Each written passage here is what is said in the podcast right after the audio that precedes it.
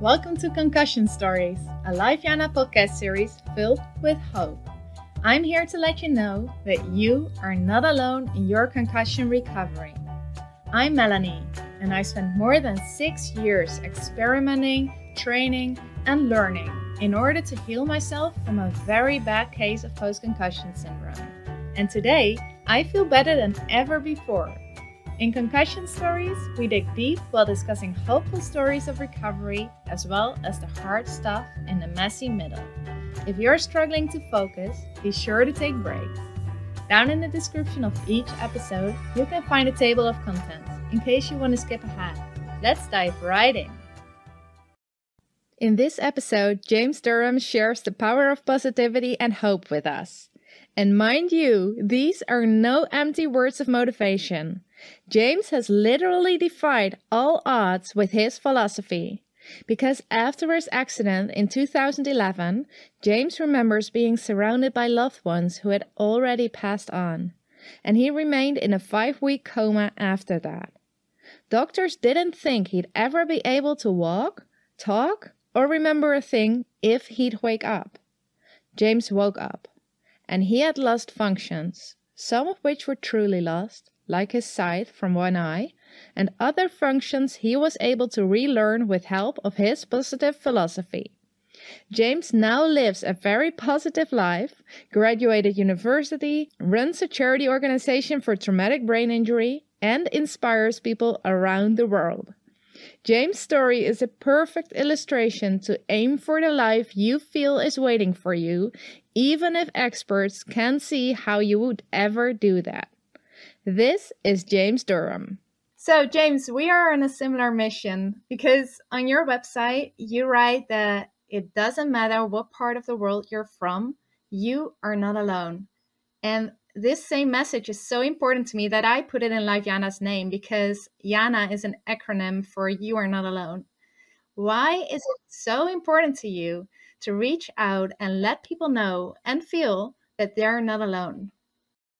You know, that's a great question. The reason that I reach out and to let people they're not alone has multiple perspectives, but most importantly, of course, that they are not alone and there's others out there that can relate to them and help them with hope, education, with steps that work for them and can be addressed to their own personal equation.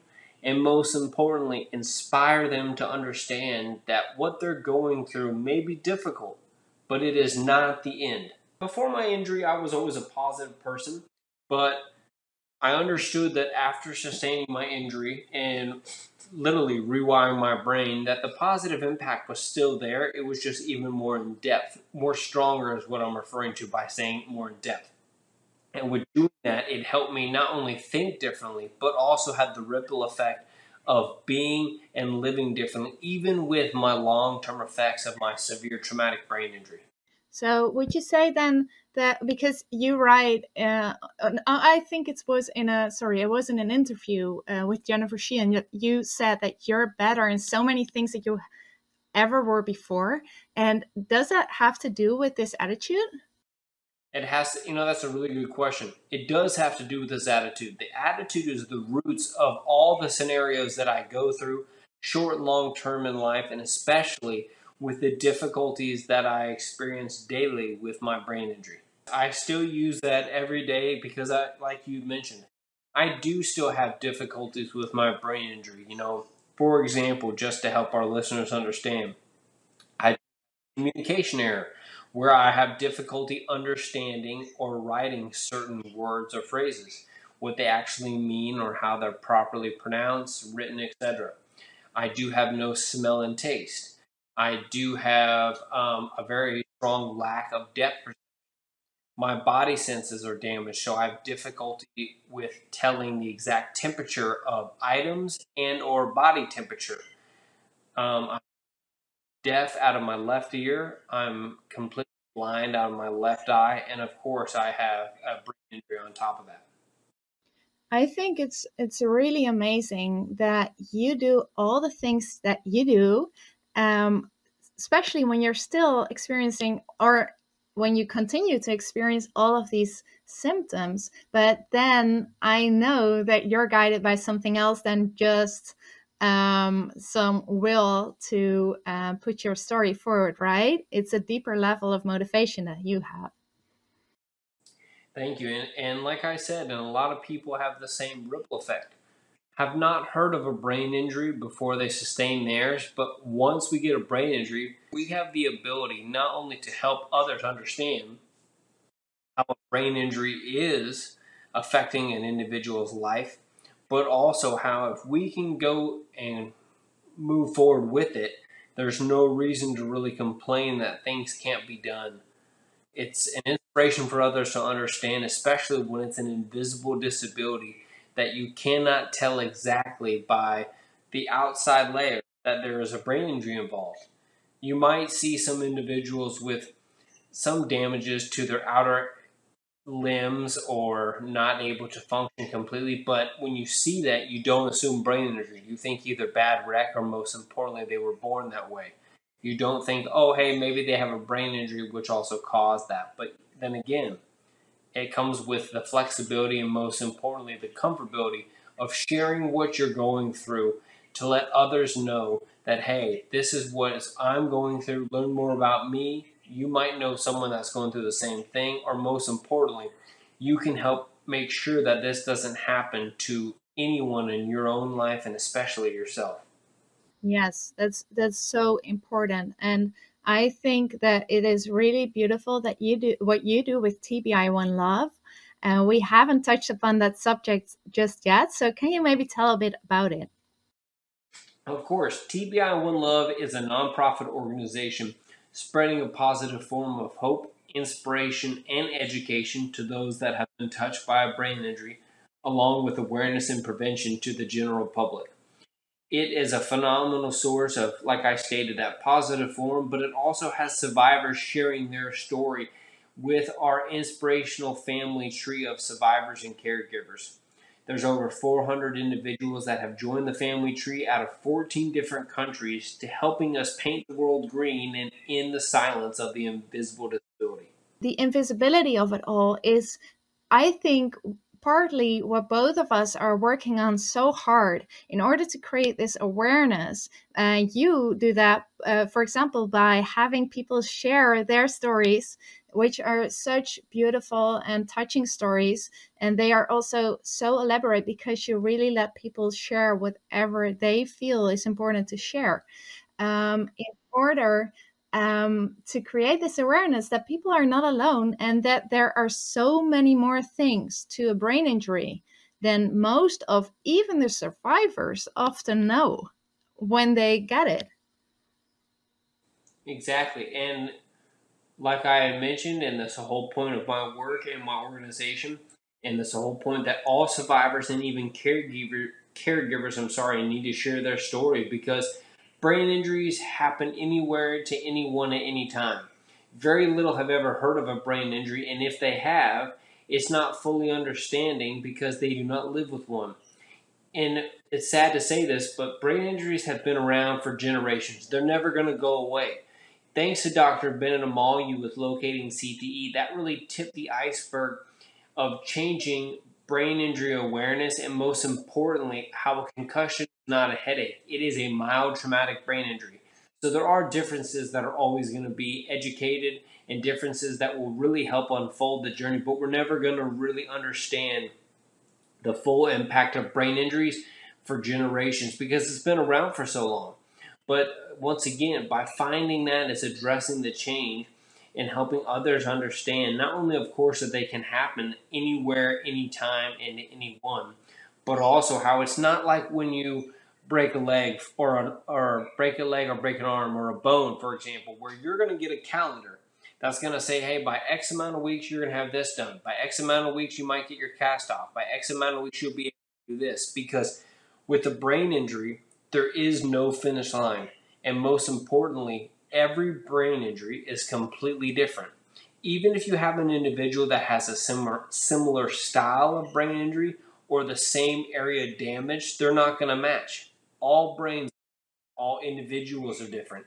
So, what's very important, kind of going with the motivation of being ourselves, is Just because we look the same doesn't mean they act the same.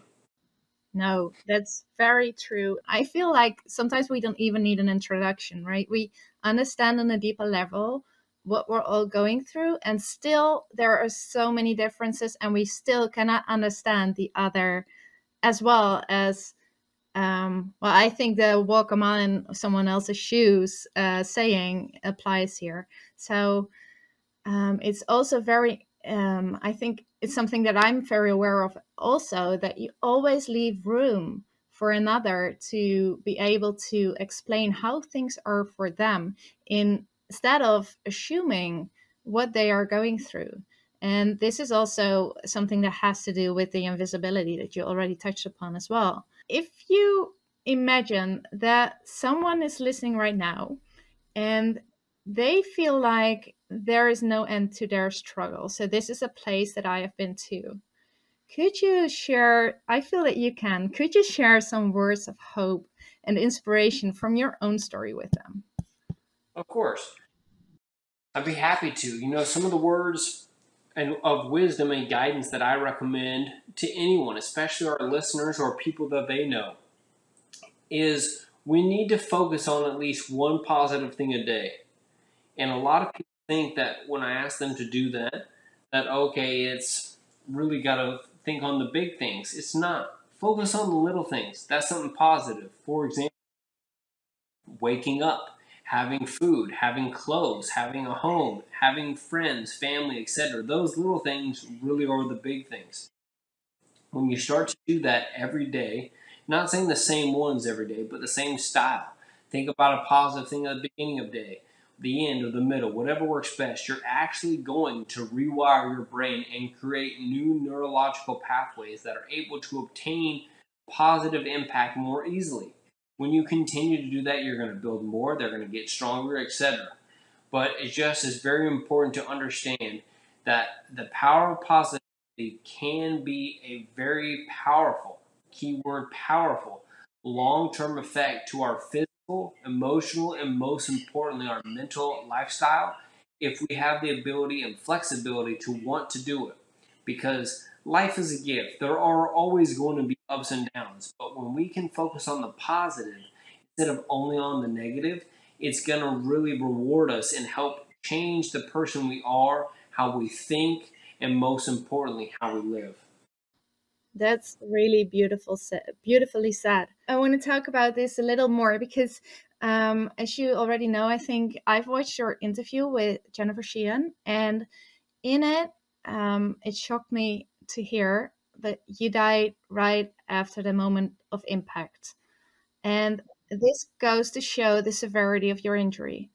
And she said that you told her um, that in the hospital, the doctors thought that you would not wake up, and if you would, that you could become a vegetable. And yet, here you are. So, um, I was wondering have you ever felt after waking up that had you believed that you could become no more than a vegetable, so you wouldn't have all of this positive energy working with you and for you, you would not have made the effort maybe even to recover like you did to do all that you're doing right now.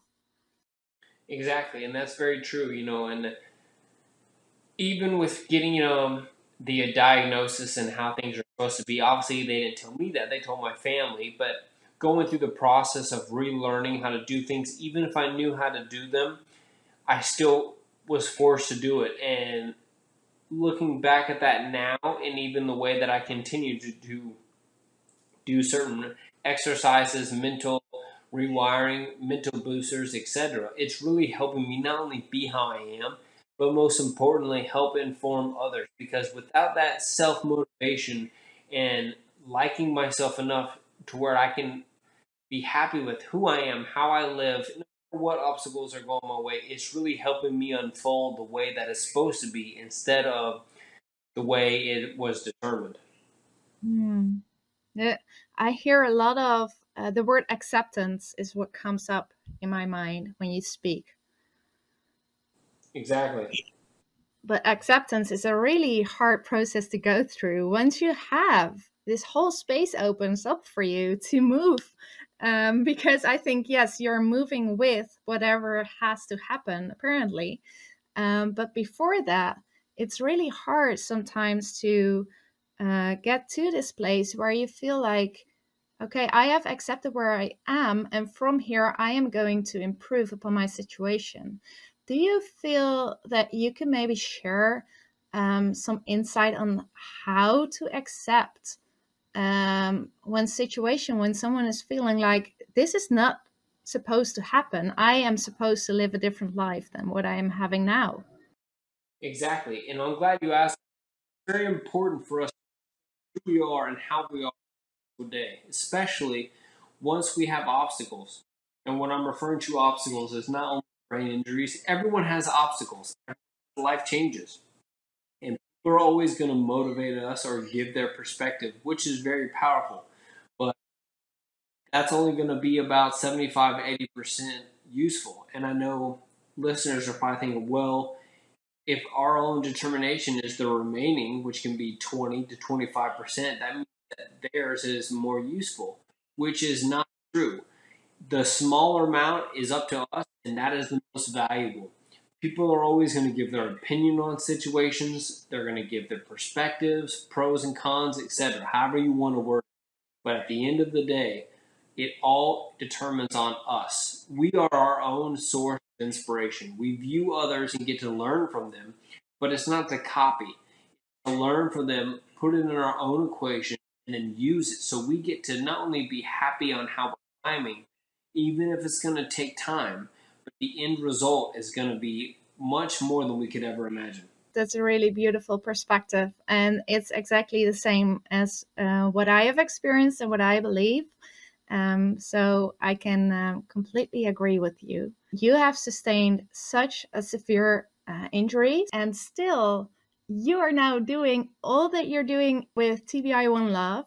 You're helping people uh, well come forward i would say because of this invisibility of it all share their stories but you're also helping people um, experience and choose hope and feel that they are not alone in all of this even no matter what the scenario is it can always be worse yes it can that's one of the things that really helped me choose hope in the beginning because i found a book that described stories of hope after brain injury and after I read that, I realized that I really hadn't had it that bad. And I really f- felt that if others could do it, I could uh, live that way too. And that's that's the thing that I love so much about the message of T- uh, TBI One Love. Um, but also your story. So having injured the left side of your brain, I think it's responsible for things like talking and understanding and analyzing and planning, right? The more logical things and you need this to do your work, all of which you are doing with TBI One Love. So I think it's an amazing illustration of how much the brain is capable of relearning after injury. Thank you so much for your kind words. How do you see this? How do you see all of this relearning that you had to do and all of that you you are now capable of doing?